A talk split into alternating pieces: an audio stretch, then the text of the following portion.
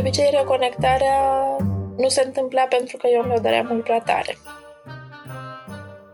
Am nevoie să bâzâie, să mă bâzâie, să nu mă lase în pace. Chiar, chiar și atunci când îi spun că vreau să fiu lăsat în pace, de fapt nu vreau. energia cu care eu o fac e una mai degrabă submisivă de victimă care nu merită să primească lucruri, inconștientul celuilalt percepe toate lucrurile astea. Îmi pare rău, nu are, nu are substanță. Adică ce, ce vezi la, la suprafața unei acțiuni sau unui gest sau unei conversații. Așteptam un wow, iubitule, ai desfundat chiuveta chiar tu? Pentru mine îmi pare rău, are un, uh, are un sens foarte, foarte mic, are, are o semnificație foarte mică atunci când se întâmplă și o semnificație foarte mare atunci când nu se întâmplă.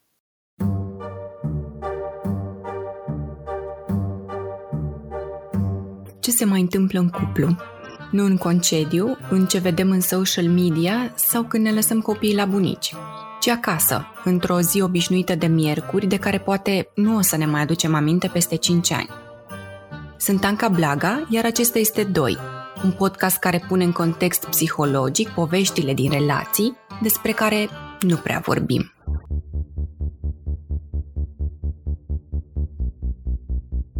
Imaginează-ți că te uiți la televizor, pe gaura cheii din spatele unei uși închise pe care ai închis-o chiar tu, pe ecran rulează un film pe care l-ai mai văzut. Ultima ceartă în cuplu. Camera de filmat este doar pe tine, nu-l vezi și nu-l auzi pe celălalt.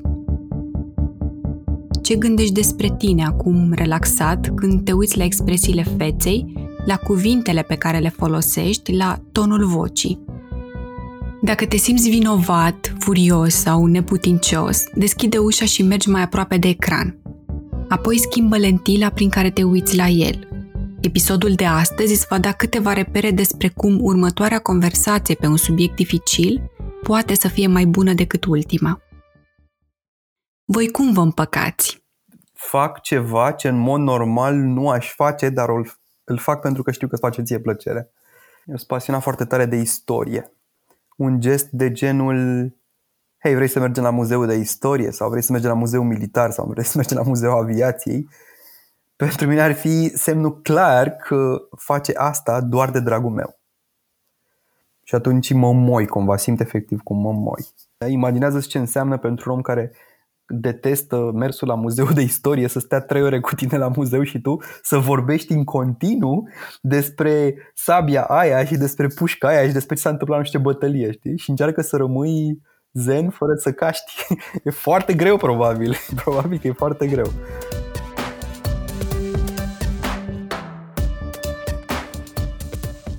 Ultima oară ne-am conver- ne-am, mă rog, între ghilimele, împăcat uh, cu, cu întrebarea, ok, și cum a fost pentru tine discuția de el. Că, Elena, partenera lui, îl miroase de la o poștă când nu e bine. Uh, e, uh, e foarte prezentă în conversație și în momentul în care I just go like squirrel, așa, mă aduce înapoi și mă întreabă, băi, unde te sau ce ai făcut, ce s-a întâmplat. Sapă punând întrebări bune. Atunci când ai o meserie, știi, și tot timpul un arhitect o să vadă pereții strâmb din casă. La fel, la fel cineva care are un background în psihologie sau un background orientat către Uh, genul ăsta de interacțiuni o să vadă când nu se deschide o fereastră la Cătălin. Și hai să mai zgândărim să hățânăm fereastra de ce nu se deschide. și Pare că defect, e destul de greu să, e un, să e un defect profesional, da. Da, e un defect profesional, aș zice. Sincer, mă duc cu ușoară teamă. Mergi pe vârfuri un pic. Merg așa un pic pe vârfuri. Um, pentru că pentru mine e totuși un teren nou.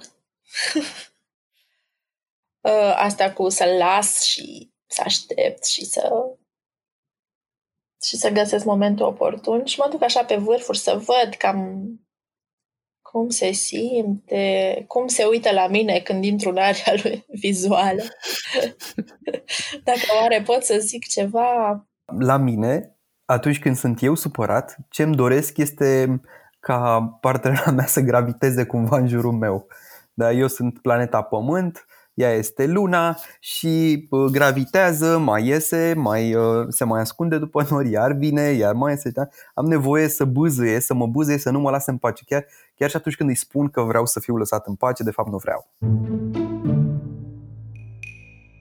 Spațiu. Pare că fie avem nevoie de el ca să ne calmăm, cumva personal, dacă simt că cineva vine către mine și încearcă să mă ajute și îmi spune, ok, Cătălin, uh, what's on your mind? Uh, what's bothering you sau ce, ce ai avea nevoie să... Și miros, miros un pic de ăsta de ajutor mai, mai, mai didact pe care îl apreciez super mult dacă îl contractăm, dacă sunt pregătit să îl primez. Deci dacă vine cineva cu, cu, cu bune intenții către mine și eu sunt la modul lăsați-mă că vreau să mă, să mă zburătăcesc, mai am de procesat? Mai rău fac mai rău fac. Mm-hmm. Adică, nu, nu, nu, ce faci aici? Lasă-mă în pace, că știu ce faci. Nu, nu, nu, nu lasă-mă în pace, nu. Fie creează panică pentru că îl simțim ca pe un gol care amenință relația. Reconectarea nu se întâmpla pentru că eu mi-o doream mult prea tare. Și o forțam.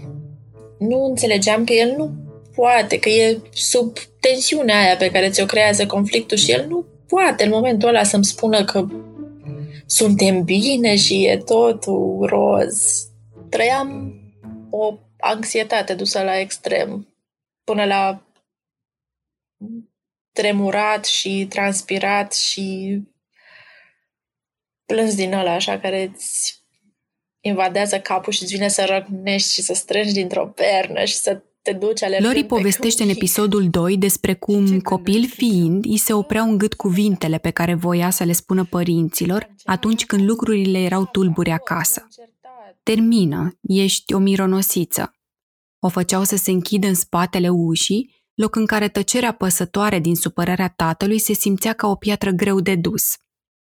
A început să-și spună că distanța de după ceartă înseamnă retragerea iubirii. Odată devenită adult, a trebuit să învețe că spațiul pe care și-l ia partenerul ei pentru a se recentra după o ceartă nu amenință relația, ba din contră. Chestia care nu funcționează atunci când, gravitați, când gravitează este să graviteze în mod grav fără blame, știi, fără să se învinovățească pe ea pentru chestiile nasoale pe care le-a făcut. În momentul în care vine cu îmi pun cenușă în cap și Doamne, ce om rău sunt, uite ce am făcut, chestia asta mă, mă, mă face și pe mine să văd omul rău. În schimb, atunci când gravitația este, cum îi zic eu, light-hearted, adică mai supărat, uite, mai vin și peste jumătate de oră și te întreb un pic jucăușă și veselă, care înseamnă știu că am făcut o boacănă, știu că te-a supărat chestia asta, dar știu și că, că o boacănă sau o tensiune, o supărare dintre noi nu este de fapt în sfârșitul lumii. mai și zâmbesc în interior, știi, chiar dacă am fața serioasă și apoi dacă mai vine și cu, cu, o, cu o propunere de asta de genul uh, vrei să mergem la muzeul aviației împreună? M-ar buși râsul, probabil. Atunci când ea e supărată pe mine, pentru ea e foarte, foarte important să aibă spațiul în care să fie supărat. Asta înseamnă să nu fiu prezent, să mă duc în altă cameră, să nu întreb lucruri, să o las în pace. Însă pentru că mie îmi place foarte mult buzăitul și pentru mine este buzăiala este ceva ce funcționează, tendința mea este să buzăi în jurul ei în acest mod foarte haios și uh, spășit fără să mă simt vinovat profund de lucrurile nasoale pe care le-am făcut. Și atunci chestia asta cred că poate fi enervantă pentru ea. Cum îți ție când celălalt uh, impune spațiul ăla pentru recentrare? Cum e să trăiești cu el? Când cineva cere spațiu și eu trebuie să-l las mm-hmm. în mhm. paciență. Adică eu mm-hmm. pot să mă mhm. duc în camera mea și să citesc sau să mă joc sau să programez sau să fac chestii. eu? Eu? Ah, I'm fine. I'm, really? I'm, I'm fine and I worry. This is the downside. Hai, hai să vorbim dacă, despre dacă, worry. Da, dacă cineva cere spațiu, a, înseamnă că e de căcat. Dacă se specifică în spațiul respectiv că spațiul ăsta nu are legătură cu tine, perfectly fine. A, nota de subsol. Da. Dacă are legătură cu ceva ce am făcut, did or didn't, even worse, uh, I, uh, I worry, which is another thing that I do. Ok. Hai să vorbim despre asta un pic. Adică tu practic, care e the story in your head în spațiul ăsta? Păi, în spațiul ăsta în care ai worry, dacă cineva cere spațiu, este the, the bottom, cel, cel mai de jos este că uh, I am not enough, basically. Mm-hmm. Acolo se rezumă. Că e de obicei când că asta e, dacă mă gândesc că asta e partea cea mai nasolă. Dacă la asta, se, la asta ajungi cel mai des, că you're not enough, e și destul de greu să te schimbi comportamental sau fundamental uh, în timpul acelui spațiu sau după, știi? Sună destul de mult a verdict, știi? Sau așa îmi sună mie uneori când cineva îmi cere spațiu pentru ceva ce am făcut sau uh, când eu ajung să cred că I'm not enough, că, că e un verdict.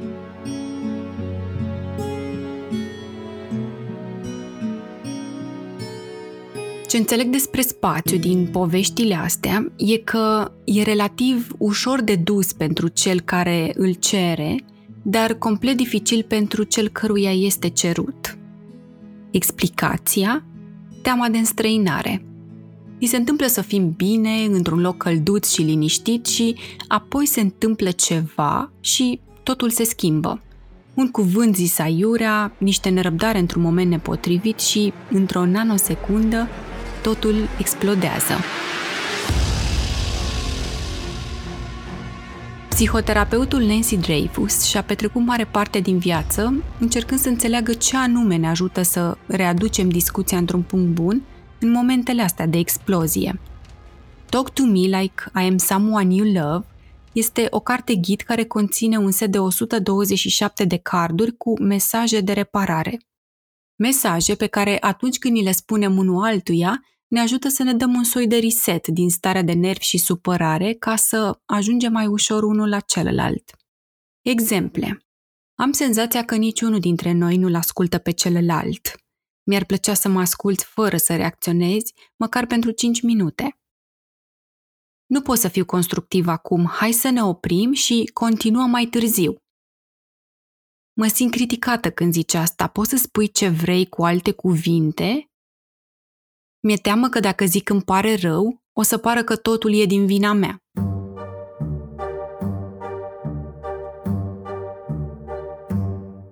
Se rezolvă în 10 pași simpli? Probabil niciodată. E un exercițiu, e, cred că e ca un mușchi. Mm-hmm. Și necesită antrenament. Antrenament, exact. Adică pentru Cătălin, un mod neinvaziv prin care poate fi sprijinit să-și dea reset este un keyword. Da, aș, aș zice că și n-am, adică n-am, un, n-am o rețetă, dar dacă ar fi așa să mă gândesc, ar, ar fi un soi de, uh, de, de keywords de ăsta, un keyword mm. de testoasă. Știi, să fie, ok, reset, reset, reset, abort. Stai că ai făcut scurt și abort stai că ai făcut scurt și rești pe scurt. Nu, stai, oprești. Asta cred că o dată pe... Că asta, cel puțin pentru mine, e un mod super neinvaziv în care uh, cineva poate să-mi spună că, bă, ești pare că nu ești ok, știi? Sau pare că, pare că te-ai dus pe câmpii sau... Când ești uh, îmbufnat uh-huh. și celălalt vine spre tine, aruncând acolo o undiță, o, fiind o încercare de, uh, de reîmpăcare, de reparare. Uh-huh. Um, la ce fel de limbaj al iubirii ești receptiv? Ce ar Care? trebui să facă celălalt încât să te aducă într-o zonă bună? Tind să cred sincer că nimic. Adică mi se pare că sunt atât de încăpățânat uh, când ajung în zona aia încât uh, trebuie, spațiu. trebuie, da, cred că spațiu. Asta, da, dacă, ar fi, da, okay, dacă ar fi un limbaj al iubirii, asta cu spațiu, da. Uh, Dăm spațiu și dacă îmi dai, înțeleg de aici că mă iubești. At my worst. Da, it's a nice way, it's a nice way of, of putting it, da. Adică mă cunosc destul de bine și când intru în vria aia, destul de greu să ies ajutat. Cumva trebuie să mai întâi să-mi doresc puțin să ies și după aceea o să, o să vin și către ajutor. Dar altfel eu nu, nu prea cuplez. Nancy zicea că atunci când îți iei spațiu, celălalt e pus în situația de a face distinția între mă simt abandonat și înțeleg că e sănătos să-ți iei timp pentru tine. Însă rămâne întrebarea, cum revii din spațiu personal în spațiul relației? Cum ar putea celălalt să-și dea seama dacă ești pregătit sau nu? Sau e trial and error? Dai niște semnale? Ai niște becuri anume? Cu fumigene de obicei dau semnale. Când e vorba de semnaluri, sunt cu fumigene, da, e ok. Și landing strip-uri de alea, ca la, ca la aeroport. Aprind luminile, it's safe. Um, nu dau, nu cred că dau semn. Adică un semnal ar putea să fie, ar putea să fie că vin către persoana respectivă și uh, încerc eu să deschid subiectul. Psihologul Sue Johnson a vrut să vadă în ce fel se repară relațiile în cabinetul de terapie și cum se schimbă oamenii care intră în procesul ăsta. Așa că, de mai bine de 30 de ani, face tot felul de studii clinice care să testeze eficiența intervențiilor de tip terapie bazată pe emoții. Emotionally Focused Couple Therapy. Ce a descoperit legat de împăcare Împăcarea are legătură cu refacerea legăturii de încredere cu celălalt. Sunt important pentru tine? Mă pot baza pe tine. În cartea Hold Me Tight vorbește despre patru repere care contribuie la repararea relației. Primul reper, conștientizez. Um, um, acknowledge the fact that I'm hurt. Acknowledge the fact that you were an asshole. e despre a rămâne conștient de drama celuilalt. A nu te duce foarte repede cu, hei, îmi pare rău că s-a întâmplat asta, na, ce să... Am zis deja că îmi pare rău, de ce ești încă supărat? Da, și să rămâi acolo cu, cu el, să rămâi acolo cu el fără să, um, de, fără să ceri ca el să fie ok, fără să uh, încerci să te justifici, fără să încerci să-ți găsești, nu știu, scuze, fără să te bosunfli tu pentru că s-a bosunflat el. Văd și în pasă de suferința pe care ți-am cauzat-o. Ai tot dreptul să te simți așa, îți las spațiu să trăiești ceea ce ai de trăit din ea și nu plec, chiar dacă pare trivial sau suferința pare exagerată. E efectiv despre a sta și a suporta cumva, pentru că este despre a suporta, a suporta, a suporta supărarea celuilalt. Și abia după ce ai suportat durerea celuilalt și l-ai lăsat să îți fac capul calendar, poate chiar să exagereze cu cât de supărat este el și ce chestii ai făcut tu, abia după aia să uh, faci un acknowledgement, băi, înțeleg că am făcut chestia asta și sunt foarte, foarte supărată pe mine sau sunt foarte supărat pe mine pentru că am făcut-o și înțeleg cât de nașpa a fost pentru tine. And I'm sorry. Da? Și de-abia atunci vine un uh, îmi pare rău. Um, pentru că dacă pui și cuvintele astea înainte, dacă l-ai lăsat să ventileze și apoi pui și cuvintele astea despre, voi înțeleg cât de nașpa e, cât de, cât de greu ți este, pentru că am făcut lucrul ăsta și sunt, sunt supărat pe mine și sunt uh, uh, sunt sunt aici să primesc supărarea ta și îmi pare rău, abia apoi atunci uh, îmi pare răul devine uh, și cu semnificație. În general, ne e greu să primim emoțiile grele ale celuilalt, așa că încercăm să găsim shortcut-uri, să ieșim repede din situație. Al doilea reper, îmi pare rău. Pentru mine îmi pare rău are un, uh, are un sens foarte, foarte mic, are, are o semnificație foarte mică atunci când se întâmplă și o semnificație foarte mare atunci când nu se întâmplă. Probabil în același fel în care ne privim propria sănătate. Contează prea puțin când o avem și extrem de mult când o pierdem. Câți dintre noi se trezi dimineața și băi, ce tare că sunt sănătos, o, Dumnezeule mare, că sunt, sunt extrem de fericit astăzi pentru că sunt uh, sănătos și mm, nu mă doare nimic. Nu știu dacă dacă s-a, s-a, dacă s-a creat un soi de, de, asta, de model uh, pentru economia relațiilor, uh, asta cu îmi pare rău e destul de, de falimentar. Că... Cum așa? Adică nu e despre părut rău, că îți pare rău o dată, de două ori, trei ori, dar după aia nu, nu o să mai ai despre ce să-ți pare rău. E uh, despre cât de mult uh, despre cât de mult poți să construiești fără să-ți pară rău sau fără să ajungi în punctul ăla în care îți pare rău. Pentru că dacă ajungi... De zis îl zic foarte des, dar mi se pare că e... Uh, îmi pare rău, nu are, nu are substanță. Adică uh, e, îmi pare rău, e doar ce, ce vezi la, la suprafața unei acțiuni sau unui gest sau unei conversații. Cumva, în spatele lui îmi pare rău este ce am simțit când am făcut zis dres lucrul respectiv, de ce am simțit asta, cine sunt eu de fapt. Uh, și dacă cu persoana respectivă intri în conversația de genul ăsta sau ajungi în punctul ăsta, îmi pare rău, nu mai are substanță. Adică e, uh, știe ca și cum era, cum era aia cu oasele pălăsă, e It's not really about îmi pare rău. Este despre, ok, experiența asta Uh, ne-a ajutat să ne cunoaștem uh, mai bine. Nu numai experiența este aia care a fost neplăcută sau a fost, uh,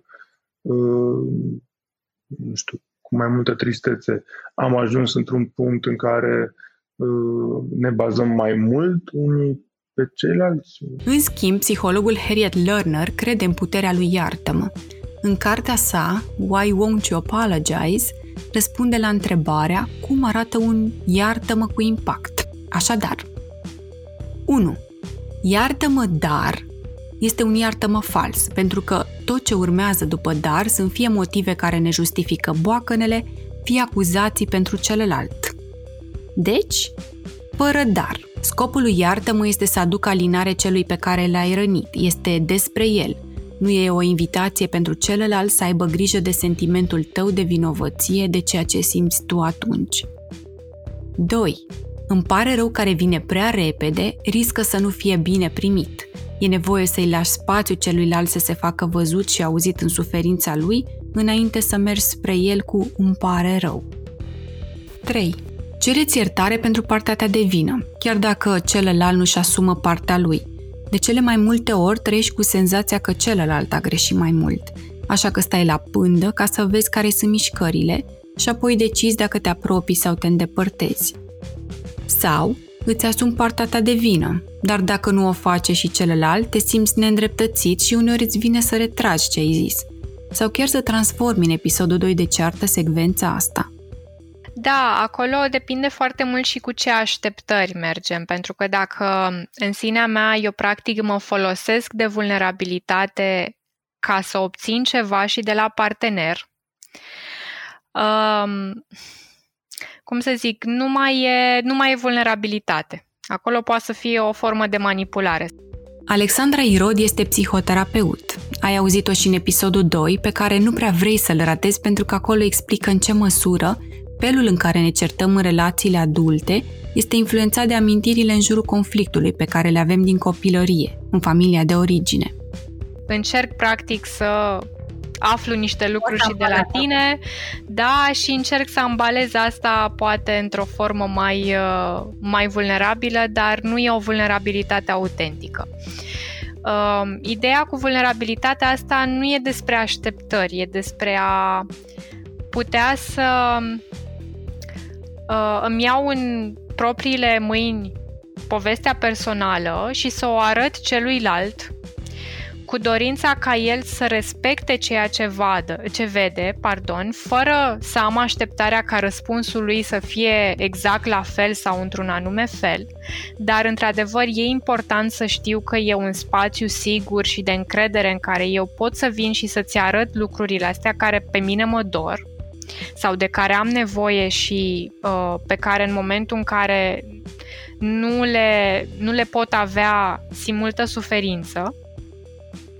Um, și atunci, singura dorință este asta de respect reciproc față de povestea fiecăruia um, și de grijă în a nu folosi lucrurile alea împotriva celuilalt. Felul în care ne poziționăm unul față de celălalt în discuțiile dificile, spune tot ea, cântărește mult în economia relației. Pentru că eu pot să învăț să comunic și să le învăț așa foarte matematic, apropo mecanic, de toate instrumentele astea, exact, da. mecanic. Da. Am învățat cei patru pași, dar în momentul în care eu mă duc în discuția respectivă în cuplu, dacă poziționarea mea este fie una inferioară în care mi-e teamă să cer lucruri și mă străduiesc totuși să scot cuvintele alea și uh, energia cu care eu o fac e una mai degrabă submisivă de victimă care nu merită să primească lucruri, inconștientul celuilalt percepe toate lucrurile astea.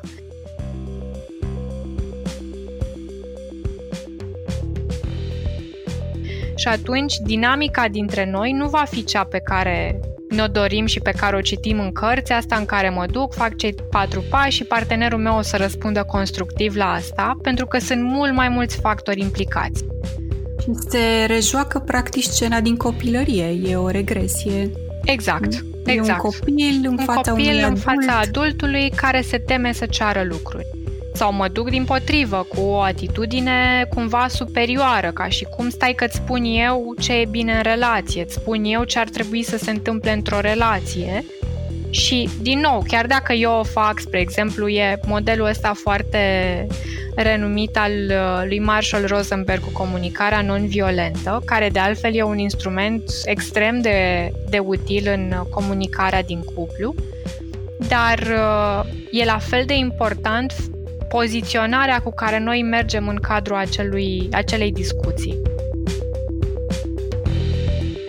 Și e exact această poziționare de egalitate, uh, de compasiune față de celălalt, care și el este, cum ziceam, un univers cu propriile dureri, cu propriile experiențe, cu propriile nevoi și aceeași uh, cum să spun, apreciere și grijă și respect pe care eu îl am pentru nevoile mele și dorințele mele, am nevoie să le pot oferi și celuilalt și în felul ăsta să pot să creez acest pod al compasiunii între noi în care nu mai suntem inamici, nu mai e despre cine e vinovat, cine are mai multă putere în relație, e despre ce putem face împreună.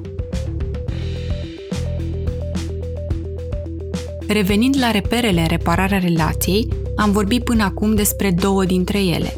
Despre acknowledgement, adică conștientizez suferința pe care ți-am provocat-o, și despre forgiveness, iertare. Despre cel de-al treilea, care este disponibilitatea de a repara, vorbim în episodul 4. Mulțumesc invitațiilor din episodul de astăzi care s-au lăsat dezgoliți prin întrebările mele pe subiecte pe care de obicei le ținem în dulap. Vă mulțumesc și vouă pentru că m-ați ascultat până la capăt. Dacă v-a fost de folos, dați mai departe și altora episodul. Poate au nevoie să-l audă chiar azi. Titlurile cărților care m-au ajutat să documentez episodul de astăzi le găsiți pe ancablaga.ro în secțiunea podcast. Pe curând!